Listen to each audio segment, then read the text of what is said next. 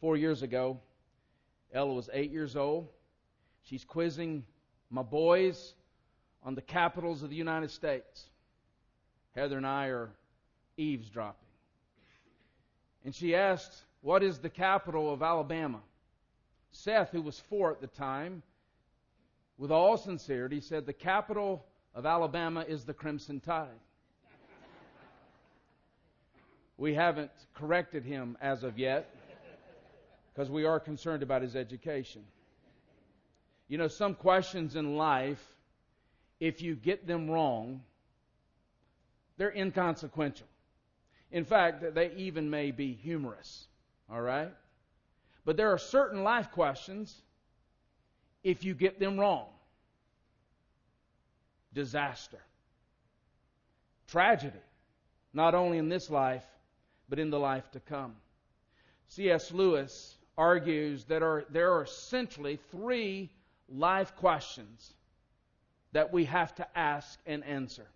And to use uh, an analogy of ships at sea, he said that when ships are leaving port, the sailors have to ask three questions. First question is this How do you keep the ships from bumping into one another?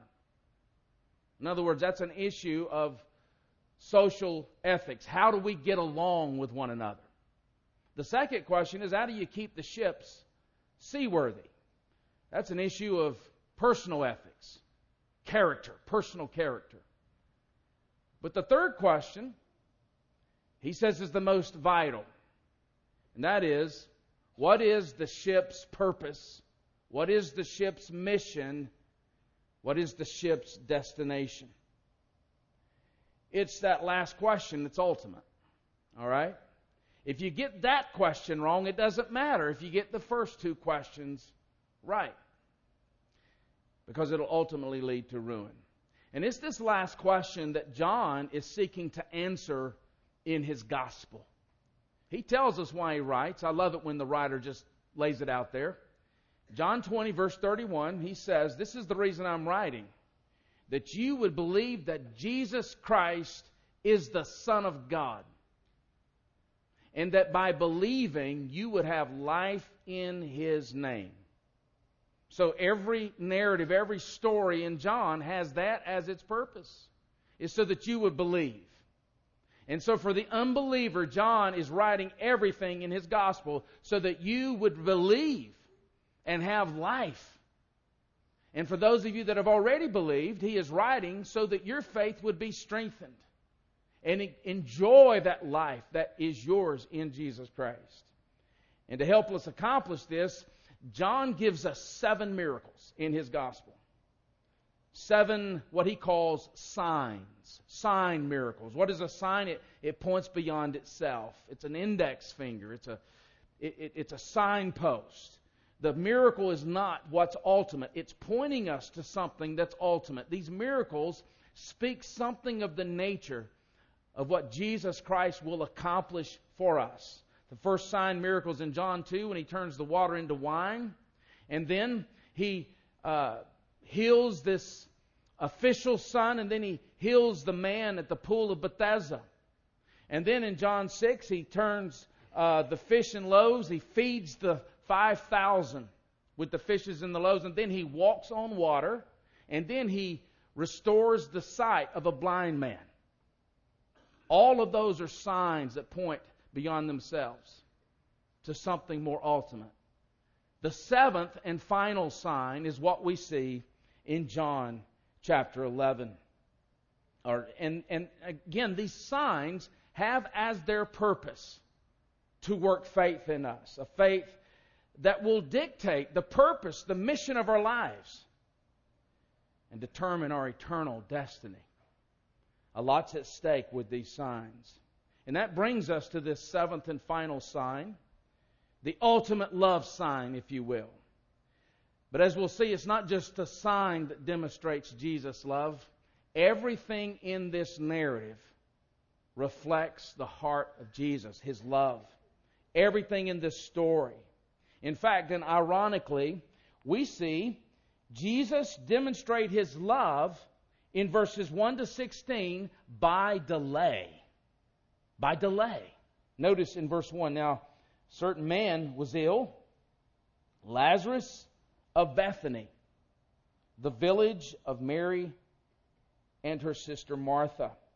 Now, notice in chapter 10, verse 40, Jesus went away across the Jordan to the place where John had been baptizing. And in chapter 1, verse 28, that tells us he is in a place called Bethany at the time, but not Bethany of Judea. He's in Bethany of Galilee. And so when he catches word here about the sickness, he's 110 miles away.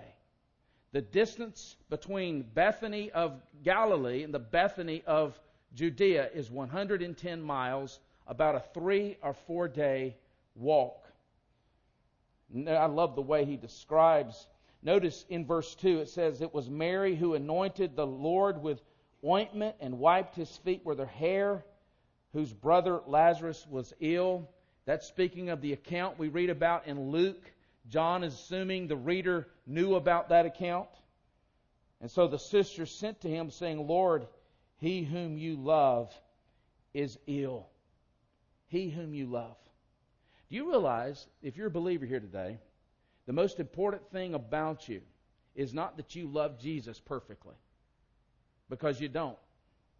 You do not love the Lord your God with your heart, mind, soul, and strength, and your neighbor as yourself. That's why you need Jesus.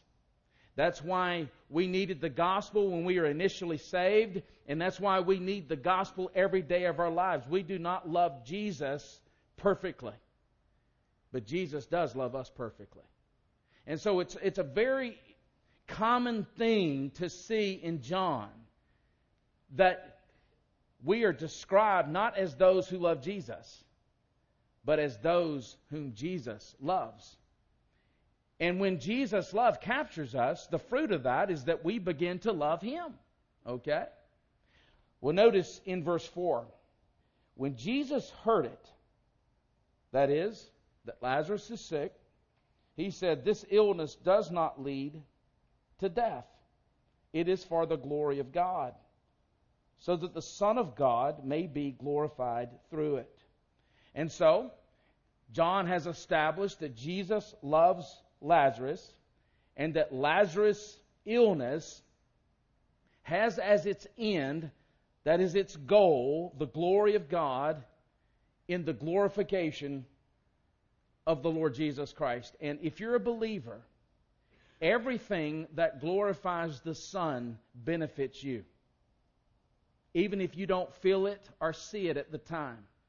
Everything that glorifies the Son benefits you. Now, note what we read in verse 5 and 6 is quite ironic to us. Now, Jesus loved Martha and her sister and Lazarus. Now, we expect in the next line, in light of the fact that he loves Mary and Martha and the fact that he loves Lazarus, that he's going to take off to Bethany immediately. That's what we're expecting to read. Exactly. But notice in verse 6 So when he heard that Lazarus is ill, he stayed two days longer in the place where he was. What kind of logic is this? Jesus loves Lazarus, and so when he hears that he's sick, he stays where he is for two days. I mean, if, you, if you're honest, that's counterintuitive to the way we would do things. Imagine as a pastor, I hear someone is, is really sick. And as a result, I just stay where I am instead of going and doing something about that. Not only that, his delay required Mary and Martha to wait. All right? So this is counterintuitive, and it's not the way we like to think about our Lord's ways. We don't like waiting. We don't like it a bit. And that's why, in fact, the psalmist will say, Be strong, let your heart take courage, wait, I say, on the Lord. That one verse tells us it takes strength and courage to wait on the Lord. But the surprise isn't over. Notice in verse 7 Then after this, he said to the disciples, Let us go to Judea. Now, Judea is in the south, and it has become an increasingly hostile place for Jesus. Most recently, in chapter 10, verse 39, they sought to arrest him, but he escaped from their hands. That's when he went to Galilee. That's when they moved north across the Jordan to Galilee because it's gotten hot in the kitchen uh, in Judea. And the disciples are not pleased that he's going back to Judea because he faces greater threats there in Judea than he does in the north. Verse 8 The disciples said to him, Rabbi, the Jews were just now seeking to stone you, and you're going there again? Again, this shows the disciples are motivated by purely human concerns, but aren't we like that? I know as I read that, I can resonate with the disciples. We often think that our Lord should be doing things differently than the way He does them without realizing that His wisdom is infinite. Our wisdom is so finite, and even our finite wisdom is fallen wisdom. But He has infinite wisdom. And His wisdom, His will that is birthed by His wisdom, is the exact thing you would do if you had His wisdom. Everything He does is birthed by infinite wisdom. And so Jesus replies with a parable. Notice verse 9. Jesus answered, Are there not twelve hours in the day? If anyone walks in the day, he does not stumble because he sees the light of the world. But if anyone walks in the night, he stumbles because the light is not in him. What does he mean by that? Jesus is saying that by returning to Judea, he's doing the will of God. That's what he means by walking in the light. And the fact that Jesus always walks in the light, the Son of God, our mediator, the fact that he always walks in the light and does the will of God is our hope. He never makes a mistake. Even if you don't feel it or see it at the moment. The fact that Jesus, the Son of God, walks in the light doing the will of God is our hope. And there's no exception here. Not to do the will of God is to walk at night. That's the metaphor there. Now, notice at the end of two days, Jesus says, verse 11, after saying these things, he said to them, our friend Lazarus has fallen asleep, but I go to awaken him. So he's, a, he's waited two days. He's heard that he's sick, and now, after two days, he's ready to go awaken him. The disciples said to him, Lord, if he has fallen asleep, he will recover. And I love this language of being awakened. Because for the believer, death is not ultimate. We have, to, we have to understand that. Now, Jesus had spoken of his death, but they thought that he was he meant taking rest and sleep. Then Jesus told them plainly, Lazarus has died. And for your sake, I am glad that I was not there, so that you may believe. But let us go to him. So, Thomas, and I think here, Thomas is being sarcastic in light of the fact that he has this doubting tendency about him. He said to his fellow disciples, Let us also go that we may die with him. Probably some sarcasm there.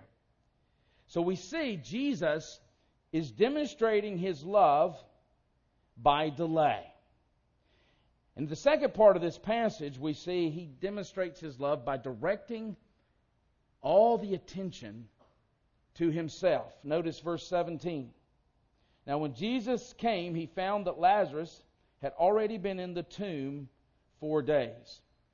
So, Jesus and the disciples have walked 110 miles, which would have taken three to four days.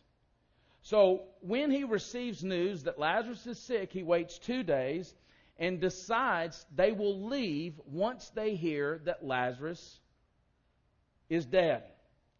Why delay? Why delay? That's the question. Have you ever asked God that question? Why, why are you making me wait? Why are you delaying? That's a question all of us have asked.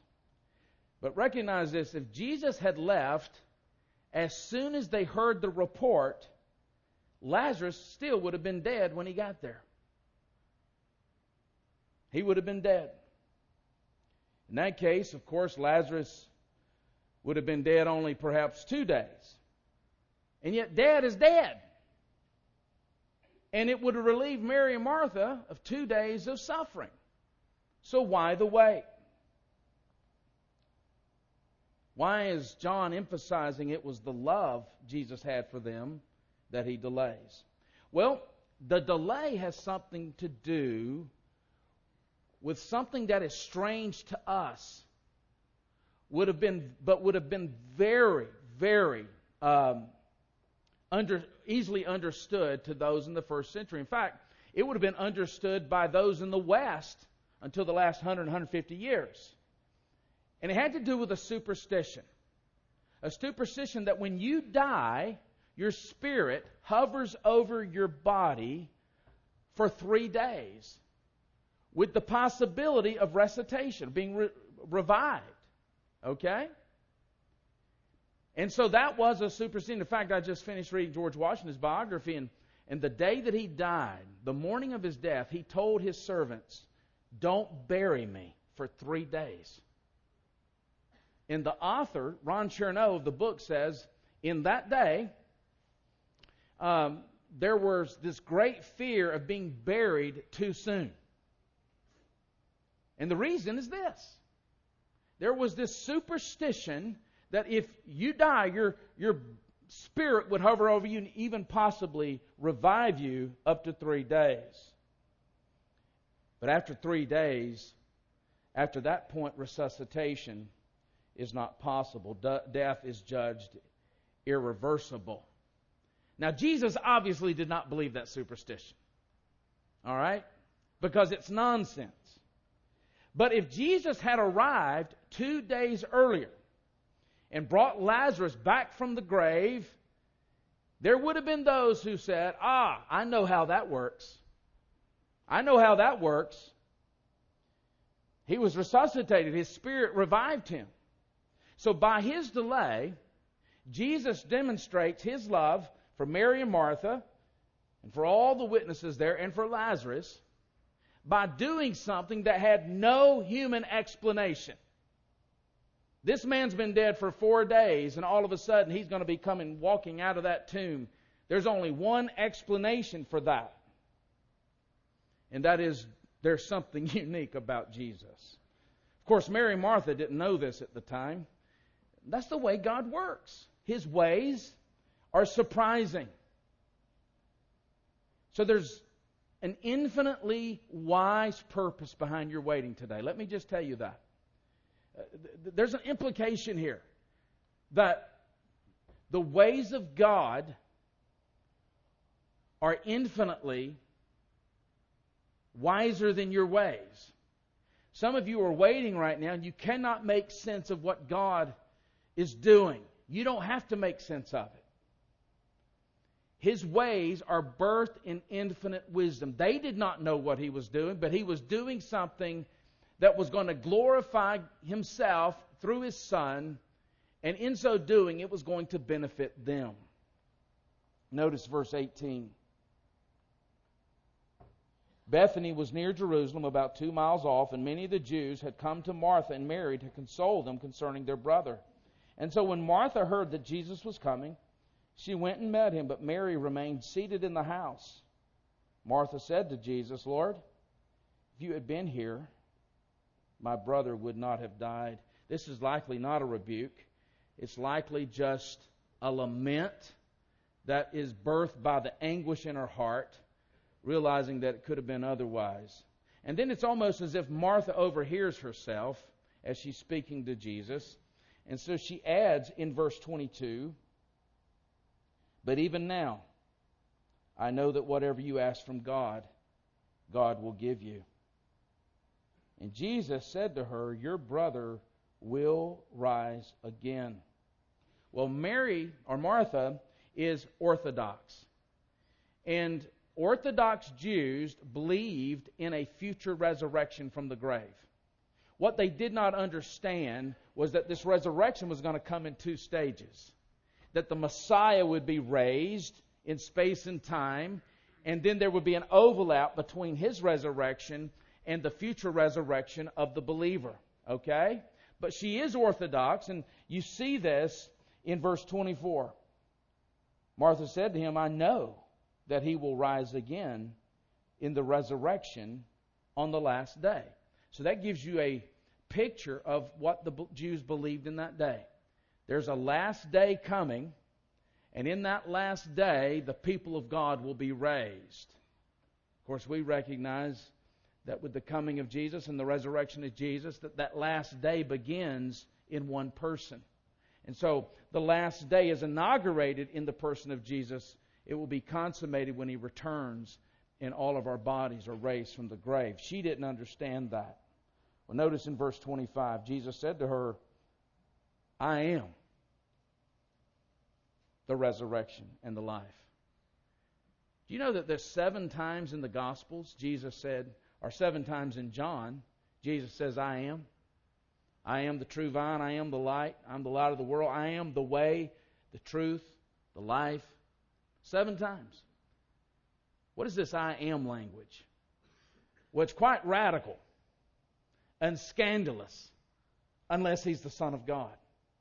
Because all the way back in Exodus 3, the man who wrote the first five books of the Bible encountered God at the burning bush and he asks this God he encounters, What is your name?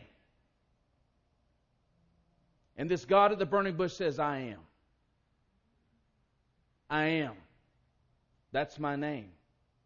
And so Jesus, by using the language of I am, before Abraham was, I am, John 8. And that's where they picked up stones to stone him because they understood something very important at that point. He's claiming to be God. And he says here, I am the resurrection and the life. What's amazing is that Jesus focuses his or the attention here away from this generalized belief in a future resurrection on the last day and he directs the attention towards himself. He is saying to Mary and Martha, he's saying to you, sitting here today, by the providence of God, he is saying, I want you to believe something more than that. I want you to believe I am the resurrection, I am the life. Now, what does he mean? Jesus is making two claims that are very connected. Death isn't the final word. Now, if you're sitting here healthy today and your family's healthy, that may not stir you, but it should because life is so short. And then we die. And so, if you haven't come to terms with the fact that Jesus is saying death isn't the final word for those who would believe, you need to come to terms with that this morning. Death isn't the final word. And the second point he's making there Jesus gives eternal life. I am the life. Only Jesus can give eternal life for those who believe. For God so loved the world that he gave his only begotten Son, that whosoever believes in him would not perish, but have what? Eternal life. What did he say? I am the way, the truth, and the life. It is Jesus alone. You say, well, that's quite bigoted. That's quite narrow minded to say that. All truth is narrow. Let's get over it. Doesn't mean we're narrow minded. You don't call a mathematician narrow minded by saying when that person says 2 plus 2 equals 4. Because you know 2 plus 2 does not equal 5. Jesus is claiming to have the exclusive rights on resurrection and life. And the reason he has these exclusive rights is he is the only God. He is I am. There is only one God. Every other God is a false God. So only this God can offer you victory over death, resurrection life. That's what he's telling her.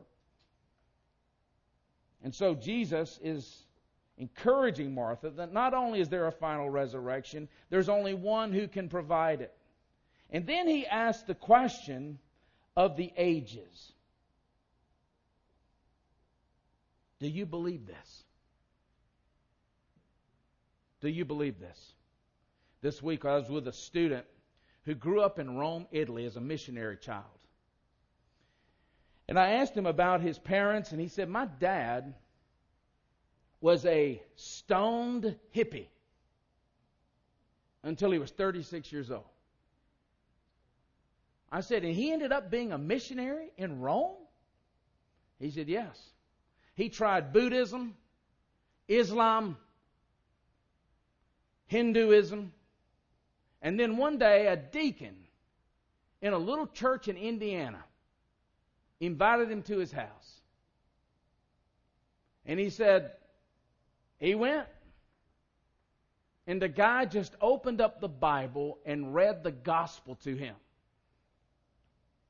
That Jesus saves sinners. And There's no sin beyond the grace of Jesus. Jesus died on the cross for sinners. Jesus took the judgment for sinners. Jesus was raised from the grave for sinners. And he looked at this man, this stoned hippie, 36 years old, and he said, Do you believe this? The same question that Jesus asked Mary and Martha today. Do you believe this? And he said his dad was hit between the eyes by the Holy Spirit. And he was confronted with a decision right there on the spot. And he looked at that deacon, he said, Yes, I do. His dad was gloriously converted there. And he ended up being a missionary for many years in Rome, Italy. That's a question Jesus is asking you this morning. Do you believe this? You're not saved by osmosis. You're not saved because your parents are saved, your grandparents are saved, or you grew up in the church. You're not saved even because you were baptized or walked an aisle. The only way you can be saved is that you believe this. Do you believe this today? Jesus Christ is the resurrection and the life. Now, that belief is not just some kind of intellectual assent, it's a commitment. He's demanding your life. That's the proof you believe it. Will you repent of your sins today? And believe on the Lord Jesus Christ? And if you will, no matter what you have committed, what sins you have done in your past or presently doing, your sins will be forgiven. And that's the hope that Jesus is giving here. It's the greatest consolation. Imagine when she's at the point of despair, Jesus preaches a sermon about himself. Isn't that remarkable? She's at this moment of just crisis. And she and Jesus directs the attention to himself. Notice verse 27. She said to him, Yes, Lord, I believe that you are the Christ. That's the Messiah. That's the one Israel was hoping for, who would come and vindicate God's name by saving his people and, and judging his enemies. I believe you're the Christ. I believe you're the Son of God who is coming into the world. And yet she still does not believe that he's going to do anything with her brother at that moment. We see that from verse 39. Yet it's still a, a very amazing conversation. Jesus is consoling pain and offering comfort by diverting attention to himself.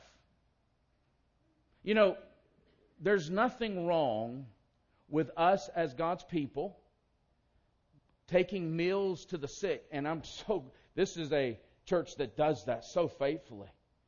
There's nothing wrong and everything right about it. There's nothing wrong by being there to listen and to cry with people when they're hurting. But the greatest comfort a believer can have in their moment of crisis, the greatest consolation is to focus on Jesus. Many of you have visited Robert Koneman over the last days, and, and I believe that the Lord is going to do something great and beautiful there But he's had a significant surgery this week. And I walk into his hospital room, and he's quoting hymns and large texts of Scripture and, and creeds, the Apostles' Creed. Why is he doing that? Because all of these things center on Jesus. And that's where he's finding his consolation. He's not looking at the statistics of how many people survive chemo or brain tumors. That's not his hope. His hope is Jesus. And Jesus is teaching us that. So we have seen Jesus' demonstration of his love by delay and by diverting attention to himself. But finally, in this passage, we see him demonstrate his love by defeating death itself. Look with me in verse 28. When she had said this, she went and called her sister Mary, uh, Mary saying in private, The teacher is here and is calling for you. And when she heard it, she rose quickly and went to him. Now, Jesus had not yet come into the village, but was still in the place where Martha had met him. And when the Jews who were with her in the house, consoling her, saw Mary rise quickly and go out, they followed her, supposing that she was going to the tomb to weep there. Now, when Mary came to where Jesus was and saw him, she fell at his feet, saying to him, Lord, you had been here, my brother would not have died. When Jesus saw her weeping, and the Jews who had come with her also weeping, he was deeply moved in his spirit and greatly troubled. Maybe you have a footnote there, that word deeply moved. Literally indignant or outraged is a better way to translate this. Jesus was outraged. He was indignant.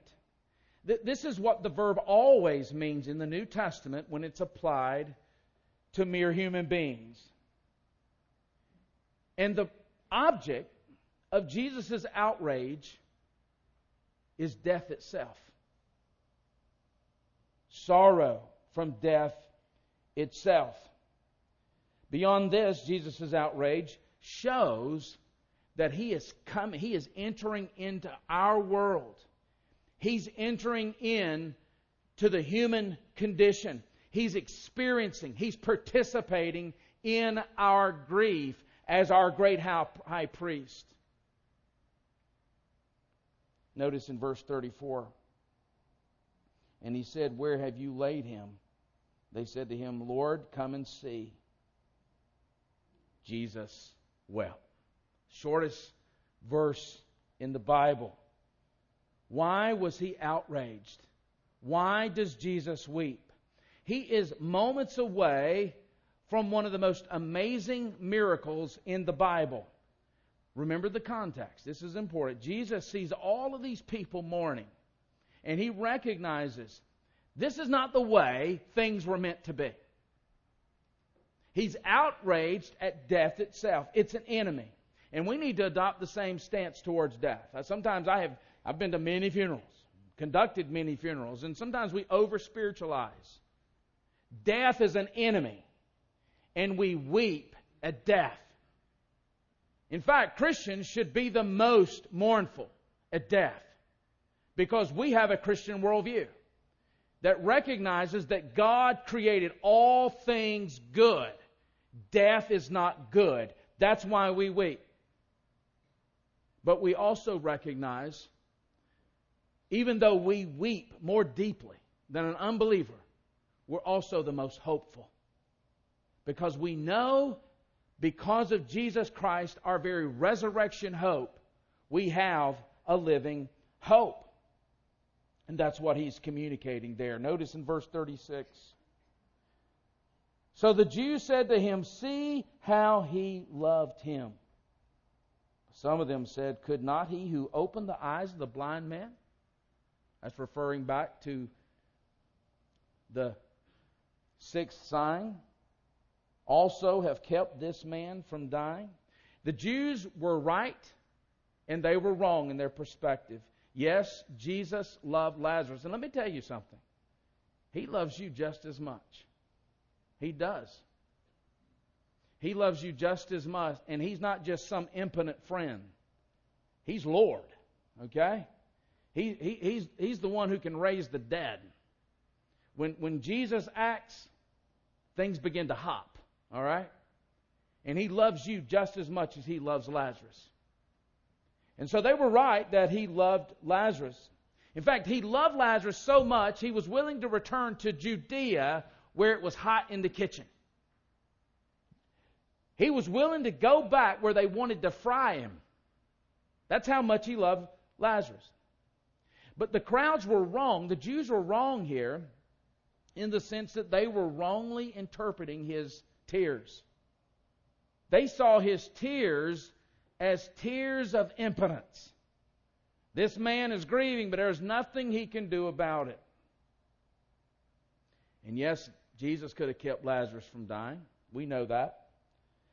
But he could not have done it if he was going to do the Father's will and bring about a miracle that would more greatly display God's glory in Jesus. In other words, something greater is in mind than what we perceived should have happened. We believe he should have gotten there and, and healed him before he died. And Jesus has something much more glorious in mind. Verse 38 Jesus, deeply moved again, came to the tomb. It was a cave, and a stone lay against it. Again, this word deeply moved should be translated outraged. We've seen the word twice. So he comes to the tomb as one sent by the Father, entering the human condition. Verse 39 Jesus said, Take away the stone. Martha, the sister of the dead man, said to him, Lord, by this time there will be an odor, for he has been dead four days. Jesus said to her, Did I not tell you that if you believed, you would see the glory of God? And so they took away the stone. And now Jesus is going to pray. But Jesus reminds us in this prayer that he wants us to learn something from the prayer. That's why it's a public prayer. Notice verse 41. And Jesus lifted up his eyes and said, Father, I thank you that you have heard me. I knew that you always hear me. That is so hopeful for us because he's our great high priest. He ever lives to make intercession for believers today. And the Father always hears the Son. He always hears him. But notice, he said, I said this on account of the people standing around that they may believe that you sent me. And so they, he, Jesus prays this publicly so that they can learn something about the nature of the Godhead. The Father always hears the Son. And notice in verse 41b. I thank you that you've heard me. I knew that you hear me. Said this on account. And when he said these things, verse 43, he cried out with a loud voice, Lazarus, come forth. Come out. Literally, come forth. And the man who died came out. The old country preacher said the reason he said Lazarus, if he had just said come out, every corpse in all the world would have come walking out of the tomb. Probably some truth to that. Lazarus come out. The man who had died came out, his hands and feet bound with linen strips, and his face wrapped with a cloth. Jesus said to him, Unbind him and let him go. It's interesting here, the word dead man here. right here in this particular passage, is used to refer to another dead man. Same word. It's going to be used in chapter 19, verse 33, to refer to another man's death. Who do you think that is? Jesus' death. And so John is establishing a parallel by making these verbal connections. in the same language. Lazarus is a dead man, and in chapter 19, verse 33, you're going to see Jesus described in the same way. In fact, the way Lazarus' feet and hands were wrapped with uh, strips of linen is the same language that's used of Jesus when he was prepared for burial in John chapter 20. And so, John, by writing this, giving this, is showing us that Lazarus' emergence from the tomb anticipates the empty tomb. Again, these are sign miracles. The focus remains not on Lazarus, but on Jesus. He's preparing us. All of these miracles are preparing us something of the nature of what Jesus will do for sinners. And crucial to this chapter is the role it plays in bringing Jesus to the cross. Now, why do I say that? Because when Jesus heads south to Judea to raise Lazarus from the grave, that is the trip that places him in Jerusalem on Passion Week. The week that takes him to Golgotha. It's this trip. He knows that. And so the final sign miracle, resurrection from the grave, is pointing to the ultimate reality that he will accomplish in that same place. And what happens at Golgotha? Jesus dies and believers live. Just like Lazarus. In fact, that picture of Lazarus coming out of the tomb is a picture of our regeneration, where we're made alive in Christ. That's why Peter said, Who was there? Praise be the God and Father of our Lord Jesus Christ.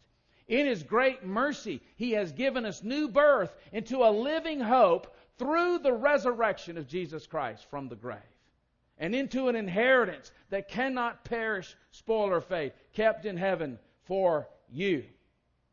And so when Jesus raises Lazarus, it is a precursor to his much more profound resurrection. Because in that resurrection, he establishes, the Godhead establishes, the debt has been paid. The way has been made for sinners to reach their destination. The only destination that can lead to eternal human flourishing. He's made the way. There's only been one who was raised from the grave and remained alive. Lazarus would die again. Jesus remains alive. He ascended to the right hand of the Father. It's where he rules, he reigns. How does he rule? By his Spirit. He sends his Spirit to convict sinners of sin, righteousness, and judgment. And that conviction you have on your heart today is a work of the Spirit. And He is saying, look to Jesus. He is the resurrection. He is the life. And everyone who comes to Him will have their sins forgiven and will have eternal life. C.S. Lewis said, There is only one proper answer to the question, What is your destination? And this resurrection story shows us in living color.